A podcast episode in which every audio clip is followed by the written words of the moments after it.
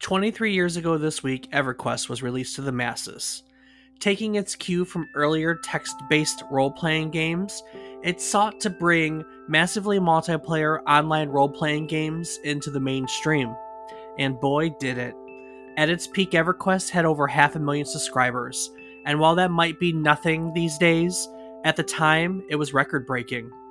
Today, we're going to be looking back at EverQuest, as well as the text based games that it drew inspiration from. As part of our journey, we'll learn about the world's oldest virtual world and look back at some of the history of EverQuest in itself. So stick around and join us for today's quest down memory card lane.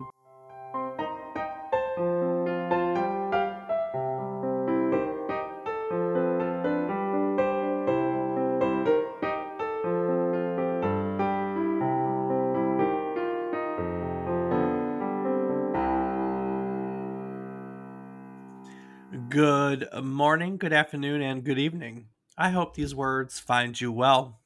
Hello and welcome to the 81st episode of our Video Game Nostalgia podcast, A Trip Down Memory Card Lane. Each week, we take a look back at one game relevant to the current week in gaming history and we talk about it. While doing so, we hope to teach you something new about the game, what it took from the world as its inspiration, or what it gave back to the world as its legacy. This week, we're looking back at EverQuest, the OG 3D MMORPG released to the world on March 16th, 1999. I'm David Casson, and as always, I'm joined by my co host who played in the mud before it was cool, my brother, Rob Casson. Rob, what's it like getting muddy with others? Well, it doesn't leave a nice looking floor when it's done, I'll tell you that. But it gets cleaned, though, right? You clean the floor? Someone does. Ooh, I don't think ah. mom's very happy about that. No, no. I tried I try to leave my shoes at the door if I've been in mud, unlike other. But hey, enough about that. True What's, enough. Why, why are we talking about mud, Dave? Huh? Huh? Because we're going to learn about muds again today. We, we've covered them recently, but we're going to learn about mud again today. But before we get to before we get to mud and and and what they are and what that is, what are you playing? Well, Dave, this week has been some RuneScape, uh, quite a bit of Elden Ring, a little bit of Rocket League, and a tiny bit of Ark Survival Evolved. Nice. Yeah. How about yourself? What have you been up to this week? Logged into RuneScape a few times while I was on my phone. Um, some Rocket League, bunch of Elden Elden Scrolls, Elden Ring, um, and Valheim Mhm. and Forza. Little, Ooh, nice. little, little all over the place. So, Uh, all right. Well, we're talking about EverQuest today, but before we get to EverQuest, let's talk muds. You know, it was about ten episodes ago when we were celebrating the RuneScape anniversary that we first heard the t- term mud used. If you'll recall, RuneScape itself was originally designed as a graphical mud, but giving but it was it was it was designed at just a time when graphical muds were basically being renamed to MMORPGs. And today we're talking about EverQuest, which is also said to have gained inspiration from a mud, kind of like RuneScape did. And so I wanted to take a step back and talk a little bit more about muds. Well, Um, Dave, what for, to start off? What, what's a mud?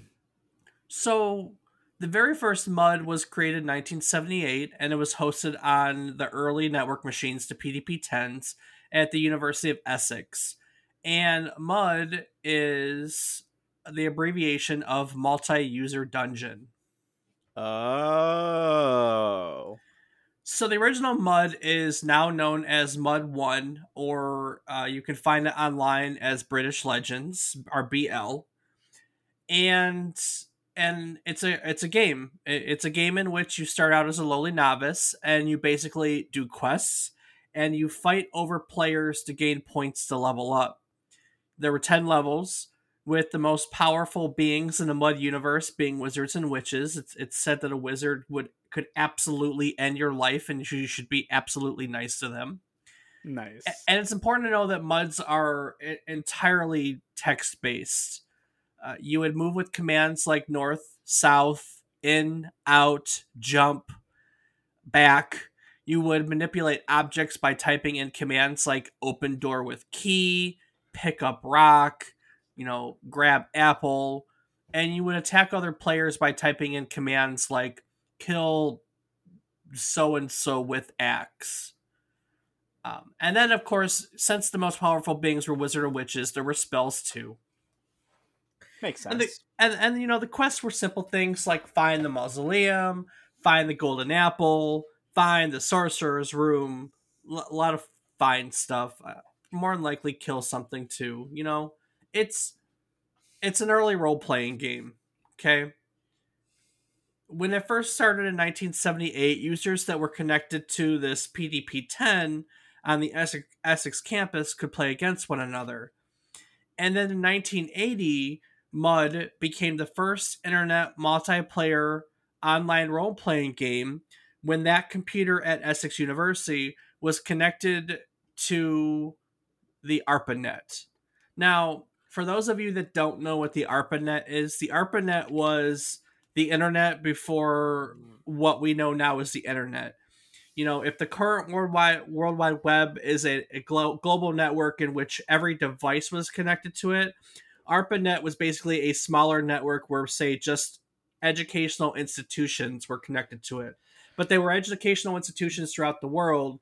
And basically, as they hmm. developed the ARPANET, they it was all the things that they learned from that that allowed them to continue to expand on the concept and create the internet. Wasn't the ARPANET developed by DARPA? Well, the ARPANET was developed by the Department of Defense. It was a DoD initiative. So uh, originally, it was the the concept was more you know security and war games and stuff like that, and then educational institutions, and then that concept was just taken and became the World Wide Web. So, gotcha.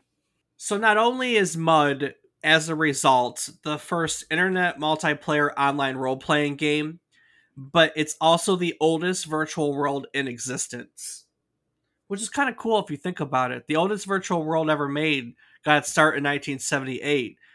And if you search British Legends, which I did, you'll find that it's still playable online, which I went to go do.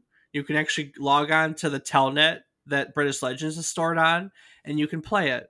It's british-legends.com, so you can go and check it out, log in, and you can actually walk through. I mean, you got to use your imagination. It's a text-based game, but you could take a you could still walk through the oldest virtual world in existence, which is really cool if you think about it. Because virtual worlds are commonplace now, but they started somewhere, you know. Absolutely. EverQuest in particular is heavily influenced by a later mud, which was called Diku Mud. Uh, Diku was the Datalogics Institute Copenhagen's Universitet. I probably butchered that, but that's okay. You know me in foreign words. And it was developed by the Department of Computer Science at the University of Copenhagen. Hagen? Hagen? Copenhagen. Copenhagen? Well, I mean, I'm sure they pronounce it Copenhagen. Yeah. And, you know, I'm sure uh, Dutch is similar to enough to German that Datalo- Datalogist Institute Copenhagen's Universität. There you go. That sounds right. It's close. I'm sure I butchered it as well, but at least it's closer. Closer.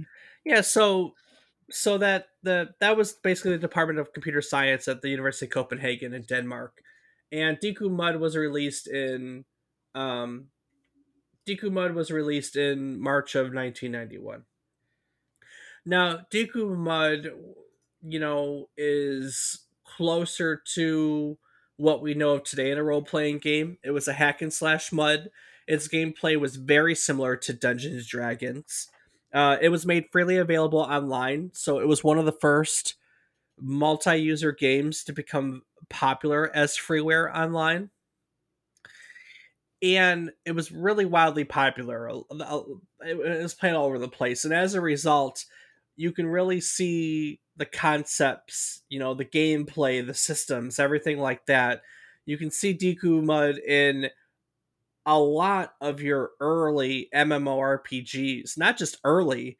I mean, Ultima Online gained inspiration from Diku Mud.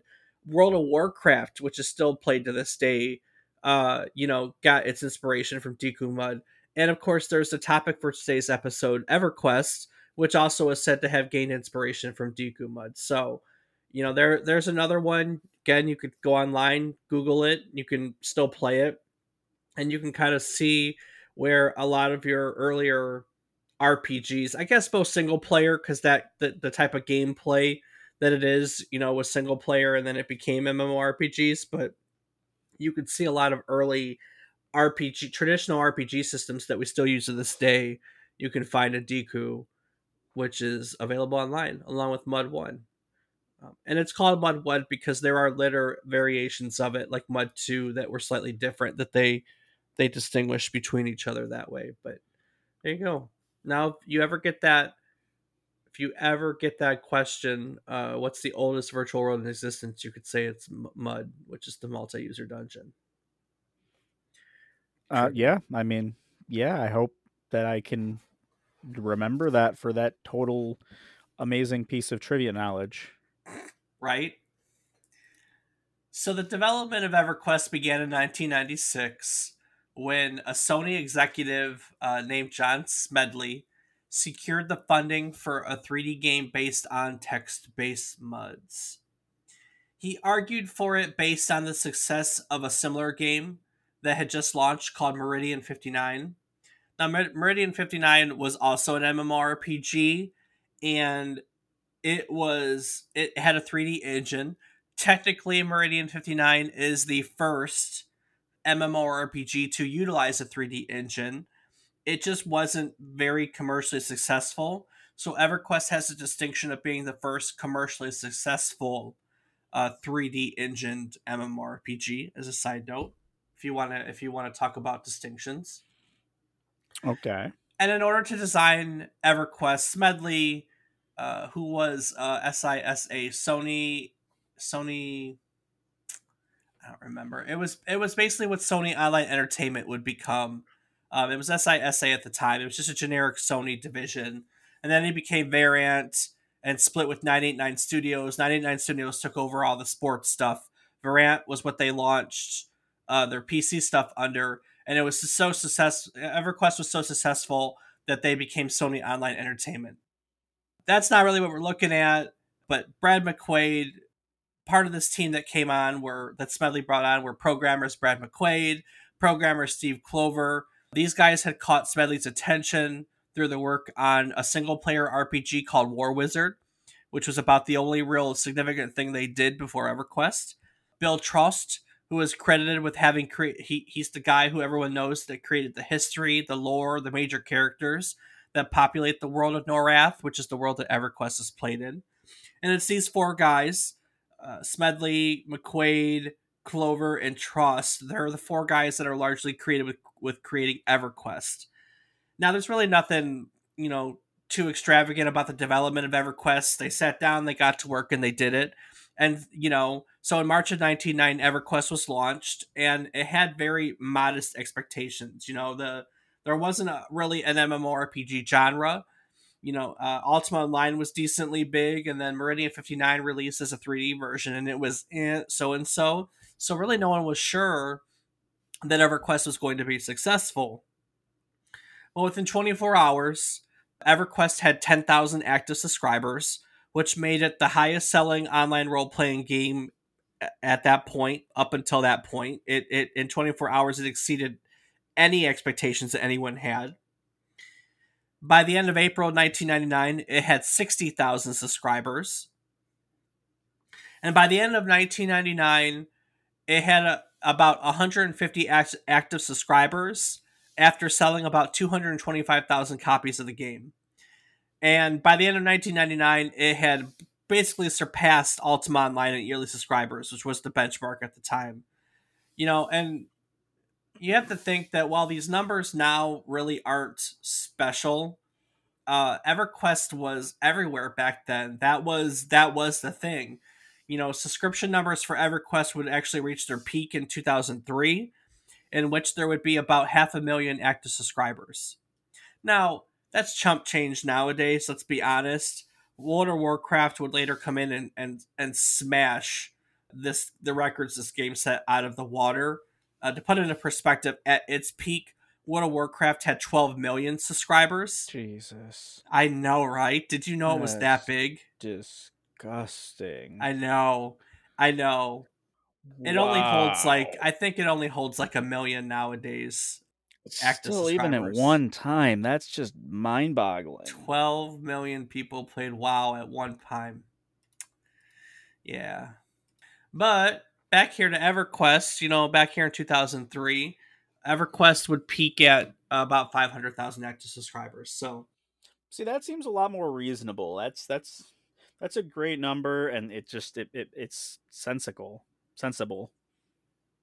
I like sensible, but twelve million. I just I I know it's what you want as a game developer, but that just blows my mind. it's true. Very, very true. MMORPG. Let's talk about EverQuest as a game. Rob, did you ever play EverQuest? I played Adventure Quest. But you never played EverQuest. No, I, I never got into EverQuest either. Uh, it, you know, I will be honest with you. I, I I get real bad about talking about games.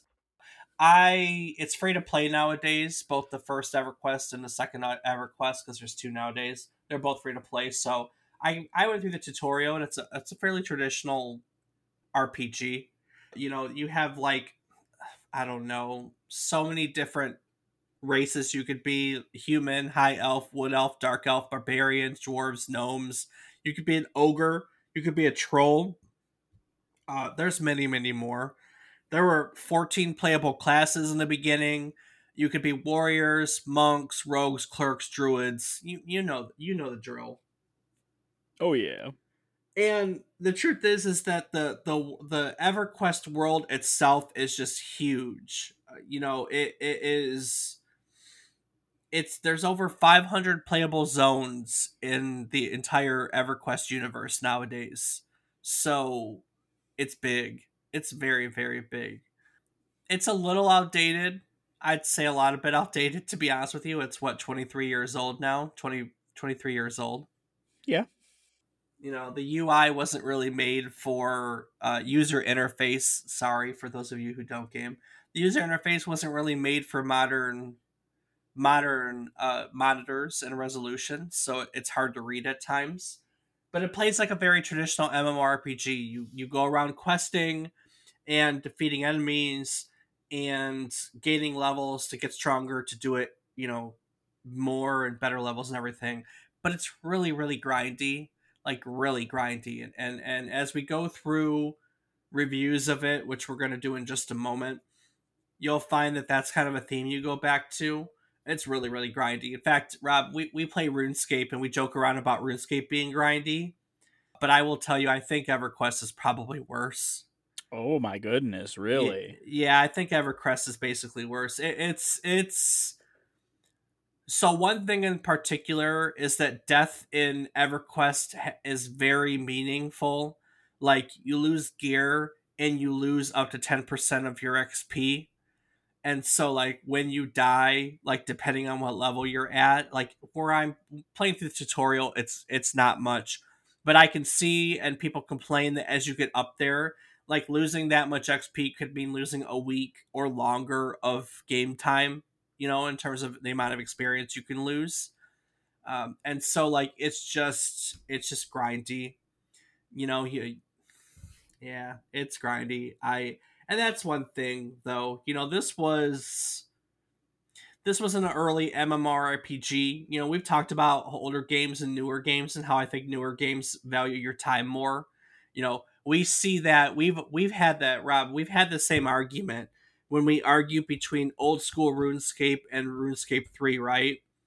Yep. My argument is that RuneScape 3, I feel the progression's easier because it values my time more, and you like old school RuneScape because it's kind of grindy and it's more of an accomplishment to get places. Exactly. This is very much the same way, but I, like I said, I, I feel it's incredibly grindy. But there's so many choices of what to do, so many classes, so many everything, so many skills to learn. It's just, it's big. It, it's real big. I have other stuff. I, I thought it'd be fun today to talk a little bit about history in the game itself. So you know, I I, I found some stories of you know what people. I found some stories in game that people kind of look back on when it hit its 20th anniversary a few years ago that we can cover. That's pretty cool. But before that we do that, since I kind of have that perspective on the game that it's grindy and so on and so forth, I thought I would take our usual and kind of see what other people thought about the game. So, Rob, I pulled you some critic and user reviews to go over that we'll cover, uh, and then we'll kind of delve back into the history of the world itself. Sound like a plan? Okie day. All right, what you got? All right. So first up, we have Dan Amrich, who wrote in GamePro magazine that after months of hype and hope, 989 Studios' online role-playing realm EverQuest has finally launched. And yes, it's good. So good, in fact, that the bar for online gaming has not so much been raised as obliterated. For once, a game lives up to its expectations. EverQuest is easily the prettiest time sink of the year. There's so much to see and do that boredom doesn't ever seem to be an option. 989 and Verant have definitely learned from EQ's predecessors. They've built an amazing world and created the first true online killer app. Huzzah! You know, that's a really interesting way. The first true online killer app. I don't even know if I've ever seen online app used historically in any context before this, considering that this review would have been 99. Um, I mean, I, I don't know, man. No, I just that's really fascinating. I mean, we use that word all the time. Here's the next killer app. Here's the next killer app. But here we are. Someone reviewed a game in 1999, and they used the phrase "first true online killer app," and I'm really fascinated by that. I don't know if I've ever seen that earlier than this. I've never actually heard that that exact term. You've never heard killer app? No. Okay, cool. I'm old. Yeah, well, we already knew that, Dave. Mm-hmm. All right, moving on. All right. So next up, we have Greg Kasavin, who wrote for GameSpot that while its intent to unite thousands of players simultaneously within a huge game world is similar to other online role playing games, EverQuest delivers on its promises much more assertively than the competition, though not always gracefully. Between its excellent graphics, its performance, its rich fantasy setting, and its propensity to force you to cooperate with, rather than hinder, your fellow players, EverQuest is the best game in its class. At the same time, it is loaded with problems. Most aren't serious, though many are glaring. But just as you're liable to notice its flaws, so will you be inclined to look beyond them once you see how much the game has to offer. EverQuest looks so good that comparing its graphics to any other first person RPG would be a disservice. Its colorful 3D accelerated visuals instead rank with first person shooters in terms of quality and detail. Although, in all fairness, they don't rank very highly because the quality is inconsistent.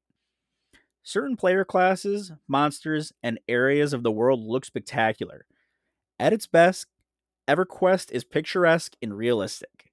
Then again, other parts of the game look silly or downright bad. Isn't it funny that there in 1999 someone was calling graphics realistic when you put it in context of what we have nowadays? Oh yeah, no. I I mean it's just every time something new came out, I remember like I remember the first time I saw an Xbox 360 and mom was like, "Is that a video?" Cuz it looked so good and then the Xbox 1 came out and it was like, "Is that a video?" I mean, and, heck, and, half and the time now it's are. hard to tell. Yeah, and now here we are with all those demos for Unreal Engine 5 that look photorealistic. It is insane. It's but crazy. hey, you know, for at the time, those graphics were killer. That they were. He continues on to say that EverQuest also weaves the illusion that it's action packed. In fact, gaining experience is a terrifically boring process, but fortunately, your character becomes noticeably stronger with every level. Even after many months of play, you'll keep learning new abilities and powerful new spells, or if not, you'll be purchasing far superior equipment. Safe to say that if you're looking to spend a great deal of time with a game, you'll be hard pressed to find a worthier suitor than EverQuest. Then again, if you're picky about details, EverQuest may not be for you. There's no denying that the game is very rough around the edges, and you'll know it from the moment you start the game and must sift through its lackluster menus. The actual interface isn't much better. The manual is even worse. The game is loaded with hilariously bad textual errors, and all in all, it's guaranteed to frustrate you regularly. Luckily, EverQuest offers a one step solution to almost everything wrong with it. You need but find yourself a good group of friends to make your problems go away. Exploring the land, hunting monsters, fleeing from certain death. All these things are incredibly fun in EverQuest so long as someone else is along for the ride. Although it might have been better in almost every respect, it is, like any good online RPG, a work in progress and there's no question that it's the best game of its kind. I think the same can be said for a lot of games, right? And even more so nowadays since social gaming is such a thing. Yeah, no, absolutely. All right. Well, that was the critic reviews, but I pulled some re- user reviews too so we could see what regular down to earth gamers thought of the game at the time. So, Rob, what do we got there? Well, Dave, first we have Bastion from Moby Games, who called EverQuest an amazing experience, but only an okay game. They said that when I first encountered Norath at the name, sorry, they started out by saying that when they first entered Norath, the name of the land they're in, they were overwhelmed by its scope and immersiveness. The game was awe inspiring. Being in a world with hundreds of other people is like no other experience. You actually build friendships and make enemies. As a game, Bastion doesn't think it's a very good one, but as a gaming experience, it is the best out there, in their opinion. They go on to say that they were in a guild for most of the entire year they played the game and made friends that they actually care about, and some they've met and talked to on the phone. From people from California to Canada to New York to Australia. It's truly amazing in that aspect. The game has set the current standard for the massive multiplayer persistent world, and they believe that it only scratched the surface of what is to come. Continuing on, they say after your character reaches level 20 or so, you will find that you spend more time doing nothing but sitting and resting than actually playing a game. You'll fight one or two creatures, then sit for three to five minutes to regain health and mana to do it again. It gets extremely repetitive. They even say that they found time to read a book or even play another game on a second computer while waiting to get full health, or waiting for the monster they just killed to respawn to kill them again. obviously in a massive persistent game world, you don't want permanent character death. And Bastion has known people with over 100 days of online time invested in a single character. Rookie numbers. Yeah, absolutely. to make up for this, you will lose experience every time you die. This is the penalty for death, and it truly serves its purpose, as you will do anything not to die, as you can lose six to eight hours of progress in a single death. This can be brutal and very discouraging. if you do not want to keep that significant other in your life, buy them this game. It can totally ruin your life. Bastion had several friends they met in game who were in college when they started and aren't any longer. Friends who are married who aren't any longer. Not that it's the game's fault, but it can do that to some people. It is truly immersive if you do not mind a slow paced, repetitive game. Think of it as a Yahoo chat room with eye candy and something to do. That's the gameplay loop, though, isn't it? Yeah. Slow paced, repetitive game. Like, that's a gameplay loop. Like, that's such a common thing nowadays. Maybe not the slow pace. I don't know. Yeah, I don't think slow paced as much, but yeah, definitely rep- repetition. But hey, sometimes repetition is what you want in a game. That's it. Sometimes it is. So next up, we have XTSX on Moby Games, and let me tell you, Dave, they were not a fan of EverQuest, stating that if you like to spend most of your time watching your character sit down, then this game is for you. He hated the downtime, as he put it. There's no such thing as logging on for just an hour. You had to log on, walk a great distance to fight a monster, spend some more time gaining levels, and then there's the added fact that you were likely to die while fighting. When you die, you start off where you last binded yourself to, and you have a limited time to recover your things before they become lootable by all. So, all in all, you are looking at spending about two hours on doing something that is very simple. Yeah, we can relate to that one. Uh, yes, yes, indeedy.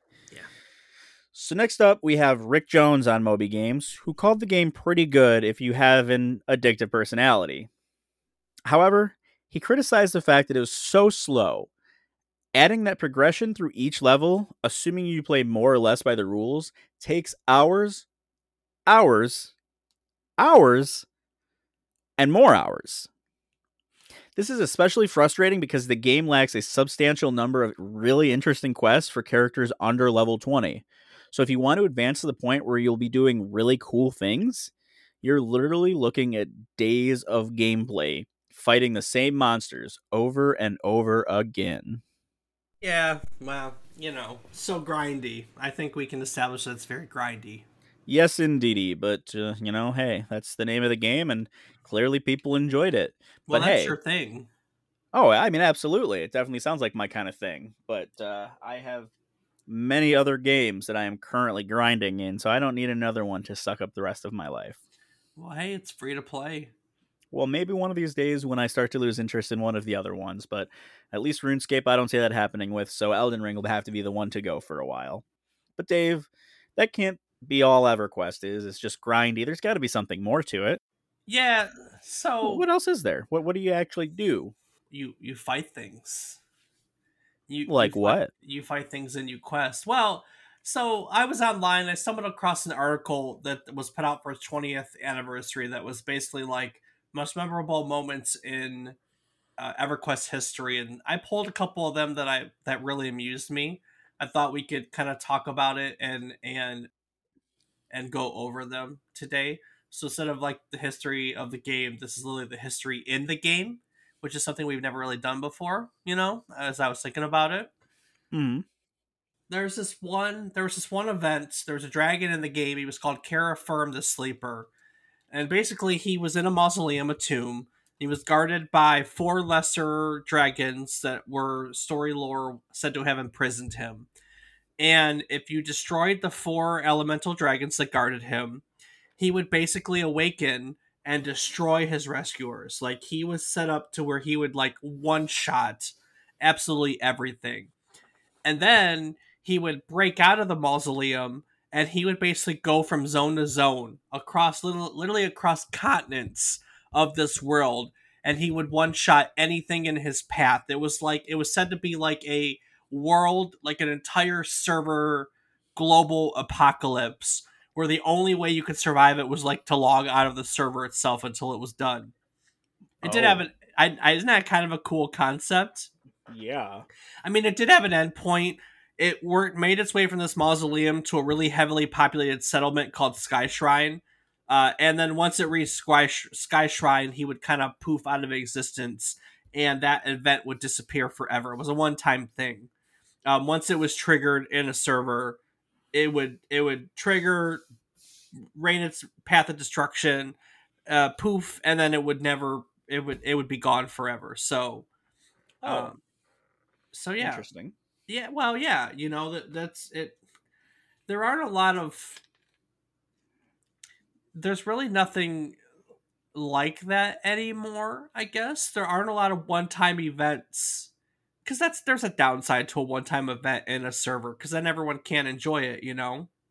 Oh, absolutely. Um, it, it blows my mind that that's that's a thing. Well, you gotta understand these were the these were the days when they were trying to figure out this genre. You know. No, I get it. It's just weird to think about. I mean, and- and I guess the I guess the um the way of including everyone was just to you know Im- imagine you're nowhere close to this mausoleum, and then all of a sudden this giant dragon just comes looming down on you and one shots you. Now you know. Yeah. Yeah. So the thought for the longest time was that Kerafyrm couldn't be defeated. You know, here you have this giant dragon that could one shot just about everyone, but not everyone believed it. And you know, there were many, many players, lower level players, that thought they could conquer the dragon, that would try different strategies and stuff, only to have it conquer them, run through its path of destruction, and then disappear from their servers together. There was one particular server, though, a PvP server specifically, player versus player, where three guilds formed an uneasy fellowship uh, to protect the dragon. Basically, they wanted to prevent some low level idiot from triggering the event while they plotted a way to destroy the dragon. Okay. Because who who doesn't want to conquer the unconquerable, you know? Oh, absolutely. I hear you there.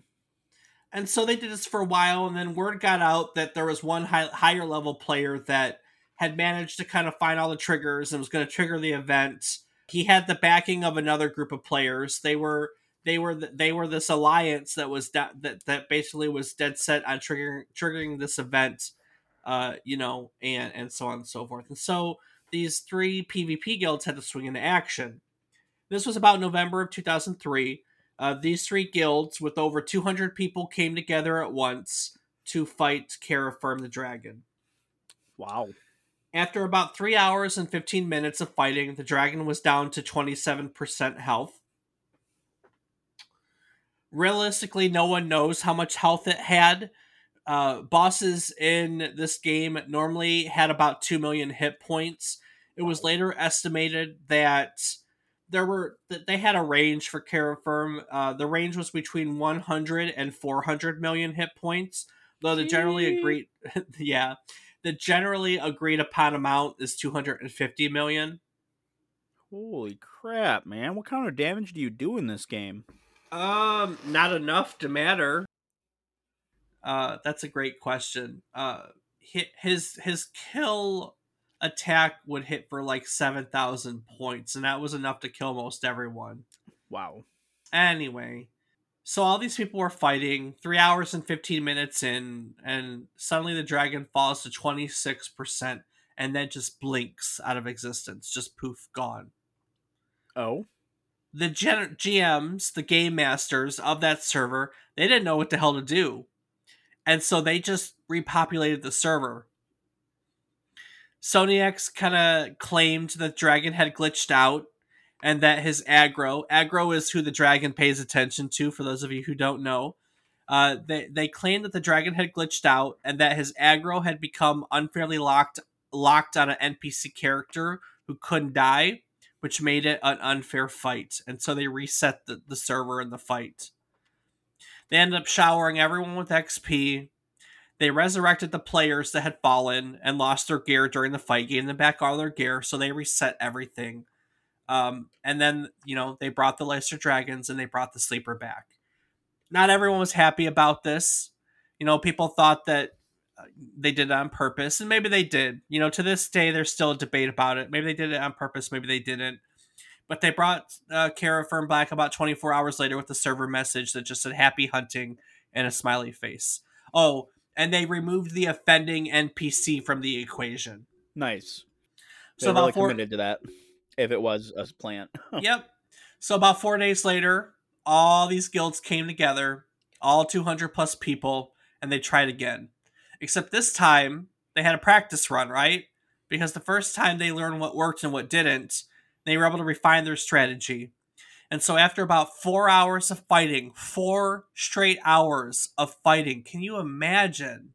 Um, I mean, what I, I mean, okay, so there are four hour raids nowadays. Let's be honest about that. I know they still exist, but that's not common. No, there's definitely not. I mean, having played Destiny, it's it makes sense, but I guess you're doing a lot more than just sitting in the same area fighting a character. Um, yeah, and I haven't I mean, done any of that kind of stuff in RuneScape like Jad, so I don't really have that experience for because I know that's at least like a 45 minute to an hour adventure from what I've heard from Nick. So yeah, no, I I don't know if I could do the same thing for four hours like that. I know. So new strategy, four hours of fighting. Someone landed a, the kill shot. Kerafyrm came down, and nothing happened. no loot. Oh. Nothing. He died. He did actually have a death animation. No one knows why, but he had a death animation, and he blinked out of existence.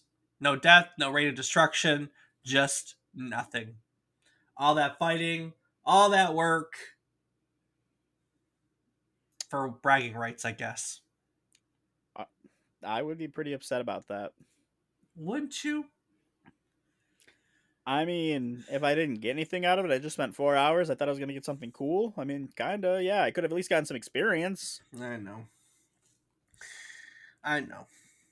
So I also want to tell you the story because I picked one more story. I really like. I really like this one. So this story is about a character named Fancy, who was a pretty famous troll in EverQuest. So Fancy, Fancy, was a wood elf. He was a little harmless level five bard. Bards are people, for those of you that don't know, that play music. Their their their musical instruments basically cast spells. Normally, they're they're used to enhance the mechan enhance other players. We call them buffs. So he plays a little piece of music that could give someone more strength or more health or something like that. Is that right, Rob? Is that fair fair uh, fair description of a bard? Yeah, I'd say so. But to call Fancy harmless was a little bit of not giving him enough credit. So Fancy played on a pretty well known server. It was what's referred to as a no holds barred server. It was like the Thunderdome. I mean, for real, there were barely any rules. It was a PvP server, so anything went. You could kill people. And as you played through EverQuest, you kind of aligned yourself as good or evil. It's also important to know that like 80 some percent of this server was evil. It was considered an evil aligned server, no rules, PvP. It was it was kind of a, a big deal. You know, and like we talked about uh, earlier on, death in EverQuest actually mattered. You know, when you died, you lose your XP and gear if you couldn't get the gear back. Um, and when you lost your XP, you could lose weeks, if not months, of progress with the XP loss, right? Right. I should mention that there was one other little detail that gave Fancy an edge over everyone else. So, anyone that was level 5 or below could not be killed by other players. Mm-hmm. It was a, a tutorial thing, it was an introductory way of making sure that new players had a chance to learn the ropes before they would be kind of launched into a game where they could get murdered by other people. So here we have Fancy, a little level 5 bard, you know, on a server, PvP server, an evil PvP server who couldn't get killed by other people. And so he'd walk up to other players and kind of politely harass them. You can pull up some of his chat logs online. He asked people if they liked ice cream. He asked them what their favorite Skittle cover was. His was orange, apparently. Hmm. He would walk up to a group and declare himself a man of, of good ethics uh, and call the group in front of him evil slime balls. and, and so basically people would lash out at him because they didn't want to be bothered by him or i mean let's be honest it's a role-playing game so people would role play and so smack talk would ensue and so once you know fancy would take all his uh, berating once it would calm down he would inform all these people that his friends, the sand giants, would hear of his mistreatment and he would enact his little plan. So at level 5, bards could cast a spell that allowed them to move incredibly fast. And so Fancy would run into a higher level zone that was populated with sand giants and then aggro all of them, so draw all their attention and hightail it back to the, where these groups were with a whole train of sand giants in pursuit. And they would basically rain destruction upon everyone in their path. It's said that at time he could hit, get 25 sand giants. Oh my god. And and one was likely to cause trouble, but 25 would literally decimate everything in its path. So he would basically cast the spell and let him run past and then stay out of reach of all these sand giants but bring them back. And then in pure like 1990 2000 form when when he and the sand giants would come in fancy fancy would he had his catchphrase you know typical 2000s catchphrases that he would utter like gotta catch them all or you've got mail. That's um, incredible. I mean he's like the troll of trolls man. Oh my god that's great. Over the four days that that he got away with this uh to begin with his giants would murder about 400 players on this server And so, I mean, you murder 400 players on a server, which was, you know, a quarter, at least a quarter of the server. That people begin to revolt. I mean, realistically, there was nothing they could do. He was level five; no one could touch him, so they couldn't attack him. At first, the game masters played along; they thought it was funny, and then as more and more people got angry about it, they kind of had to step in, and so they reacted. In order to prevent a whole bunch of copycats, immunity for players under level six in these mid to high level adventure zones was removed. Um, so they basically created tutorial zones that the rules still applied, but here in these high level zones, it was gone. And they also buffed some of the bard spells, meaning they made them less impactful, kind of like the fast running one. Um, no, Dave, that's nerfing. Oh, nerfing. Yeah, sorry. They nerfed some. Buffing would be making it more powerful. Thank you. They Correct. nerfed it. As always, Dave is wrong. I know. But yeah, so Fancy for a while was was popular. Sony liked him. Eventually, apparently, he got to tour the office, and people took pictures of him in real life. So um, wow. they were they were a fan. But you can't get away with those shenanigans for too long, you know. Yeah, um, no, it, it's gonna upset some people, which I get. That wasn't the only thing he did. I mean, he trolled in other ways. He evolved as time went on you know, at one point he lured greedy players. Uh, he lured them into a lockable vault by laying down a trail of coins into it. And when they went into the vault, he would lock it behind them so they were stuck. and then there was another time he was found charming priest NPCs to slay players that would come into this village. Wow. He had fun. He had a lot of fun. Yeah, I'll say definitely. I'm sure other people weren't having fun with him, but he had some fun. I, I know, I know. So I mean, EverQuest has a has a pretty has a pretty good history. You know, in 2004 they released EverQuest 2. Admittedly, I don't think EverQuest 2 was ever quite as popular as the original one, and even to this day, the first EverQuest has a more has a larger subscription base in fact, at the end of 2020, the last time I saw numbers posted, there were still estimated to be about 82,000 active monthly players playing EverQuest. That's a pretty impressive number still. I I agree. I mean, especially really considering if the peak was 500. I mean, yeah, that's peak. This well, well is still a great and, number. And what's even more interesting is since the original was released, there have been 28 expansions released for the game. Wow. They've gotten almost they've gotten almost one a year. They literally have gotten one a year since it came out in 1999. There are a couple years where they've gotten two. Uh, for the last five years at least, there has been a new expansion released every December. So literally, we just got our newest one in December of 2021. They are still working on. They're still working on expanding this world. You know, over 500 zones and and so on and so forth. So, you know, EverQuest is is still around you know on it's free to play it's on steam so you can search for everquest on steam and you can download it and play it without having to pay for it they did eventually you know switch to a subscription based model so of course there's perks to, to paying but you don't have to i honestly didn't delve into it enough to know what content is for paid subscribers and what content isn't not entirely sure but that's something you could look into and yeah Rob, I do want to talk about one last little bit of legacy that this game has given us. Uh, have you What's ever, that, Dave? Have you ever heard the phrase "evercrack"? Um, no, I, I can't say that I have. So EverQuest was one of the was one of the games I remember that everybody was playing it. You know, when it came out, it was it was one of the earliest MMO. I mean, let's be honest, it was the first 3D MMORPG that kind of stuck, and so everyone that was into gaming wanted to play this this cool 3D RPG that could be played online with thousands of other people. That was kind of a new thing at the time, you know.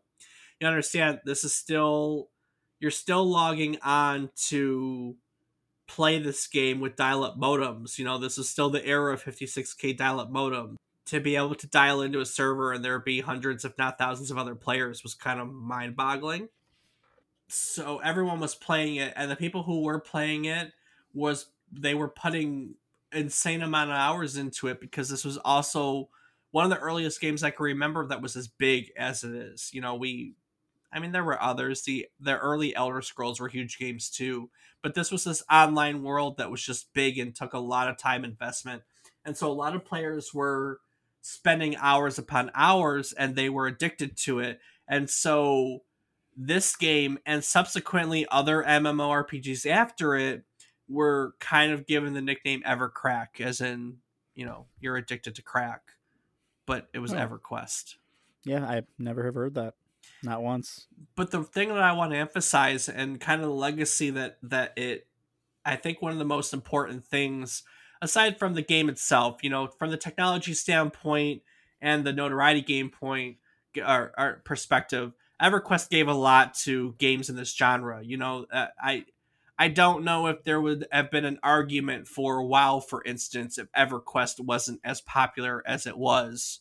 Um, yeah, sure, you could always argue that another game may have filled in the gap, or eventually we would have gotten to WoW. But you know, that was definitely EverQuest was definitely the standard that showed everyone like, hey, this is a a subscription based online game like this is a viable business model, and and therefore it gave other companies the courage to do the same, and that gave us later on WoW and 12 million subscribers. You know.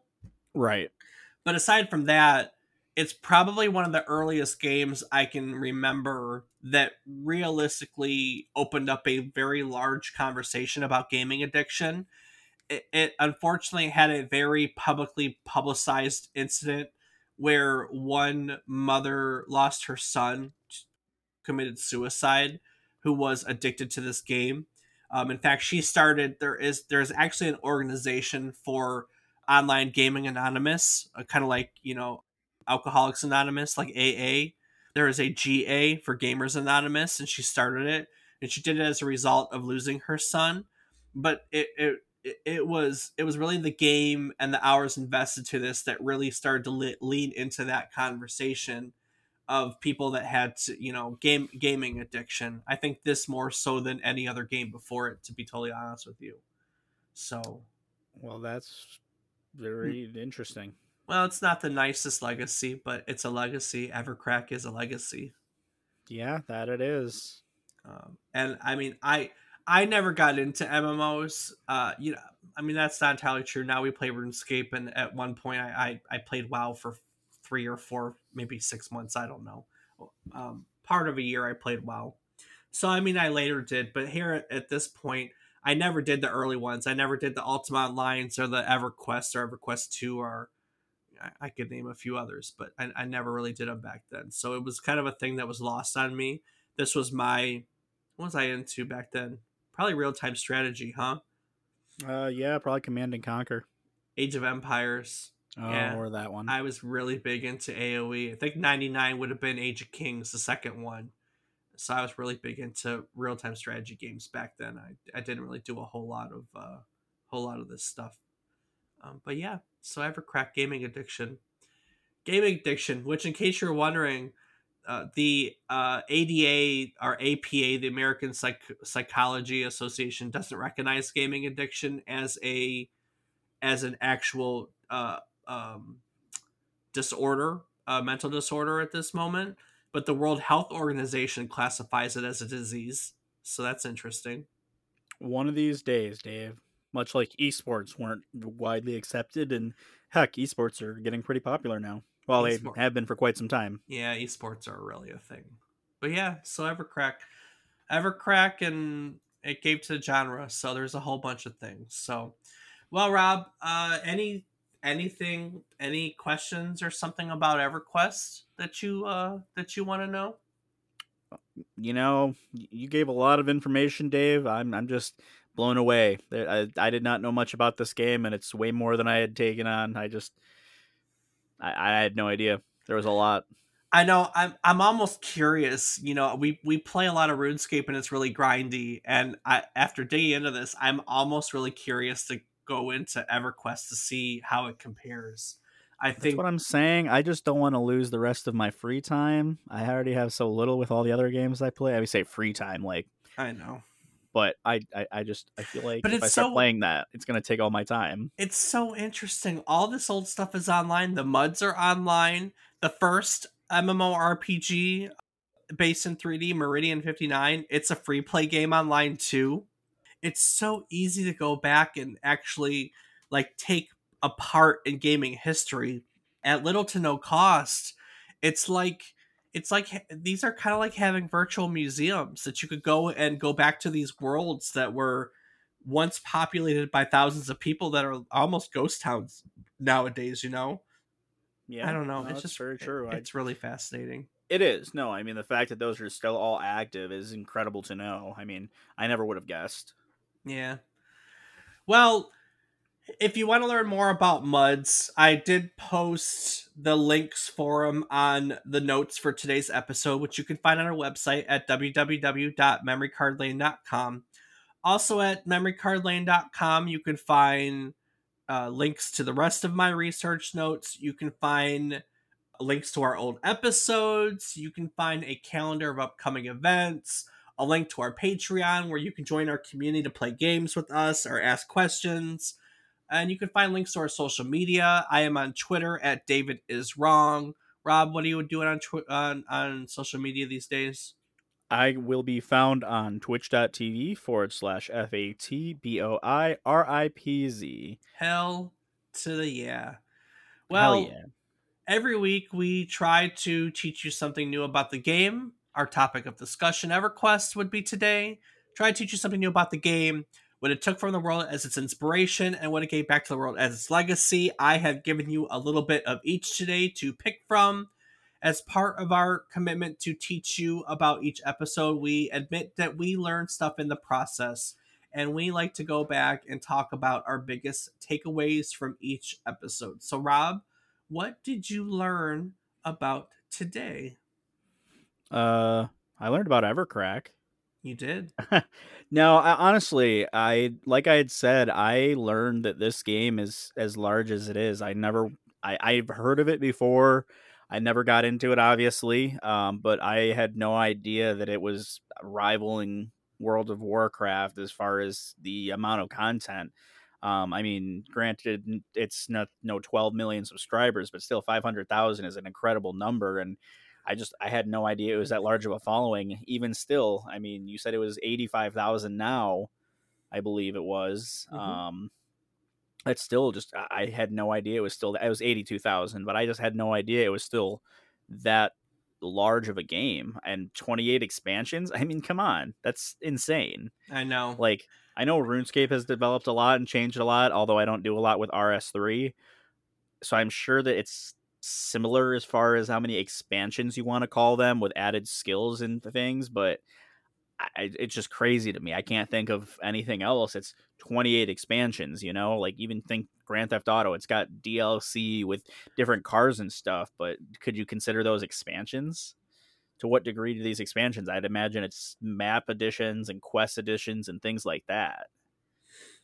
It's also crazy to think that they have EverQuest 2, which is not quite as big, but it's still up there and it's been expanding alongside this too. So, yeah the, the, it's it's an incredible thing to know. I just i had no idea the, the size the magnitude of everquest so it's it's it's kind of a lot. Um like you said i definitely do feel that someday i'm going to try it just because it sounds like my style of game but i just don't want to have that time suck added right now so it's gonna have to wait.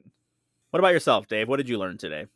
I enjoyed learning about the oldest virtual world in existence. I I don't know, that was fascinating. It was fascinating to learn about it.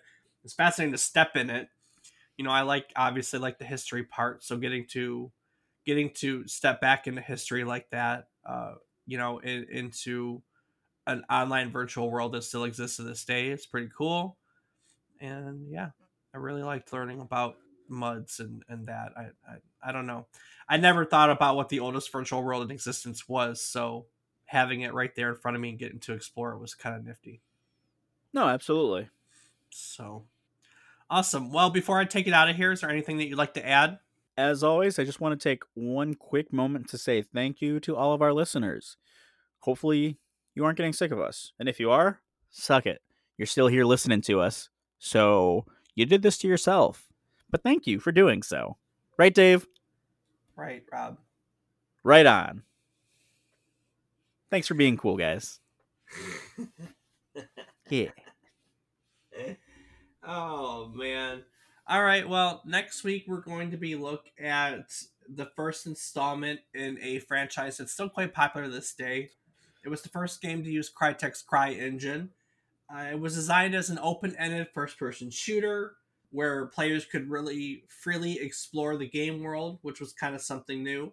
And, it was something that was constantly the CryEngine was basically designed to constantly push the I don't know, kind of push Envelope? the envelope. Thank you. Push the envelope on game engines for sure.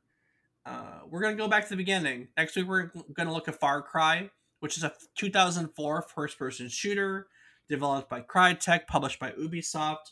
I am a big Far Cry fan. I, I play each installment as we go through, so I'm really looking forward to it. I'm excited to go back to the beginning. You can still find Far Cry Classic on the PlayStation 3, Xbox 360. If you guys want to play it and talk about it and join us, be my guest. So join us again next week as we take an instinctual trip down memory card lane. Do the thing. Do up and do Yeah. Yeah.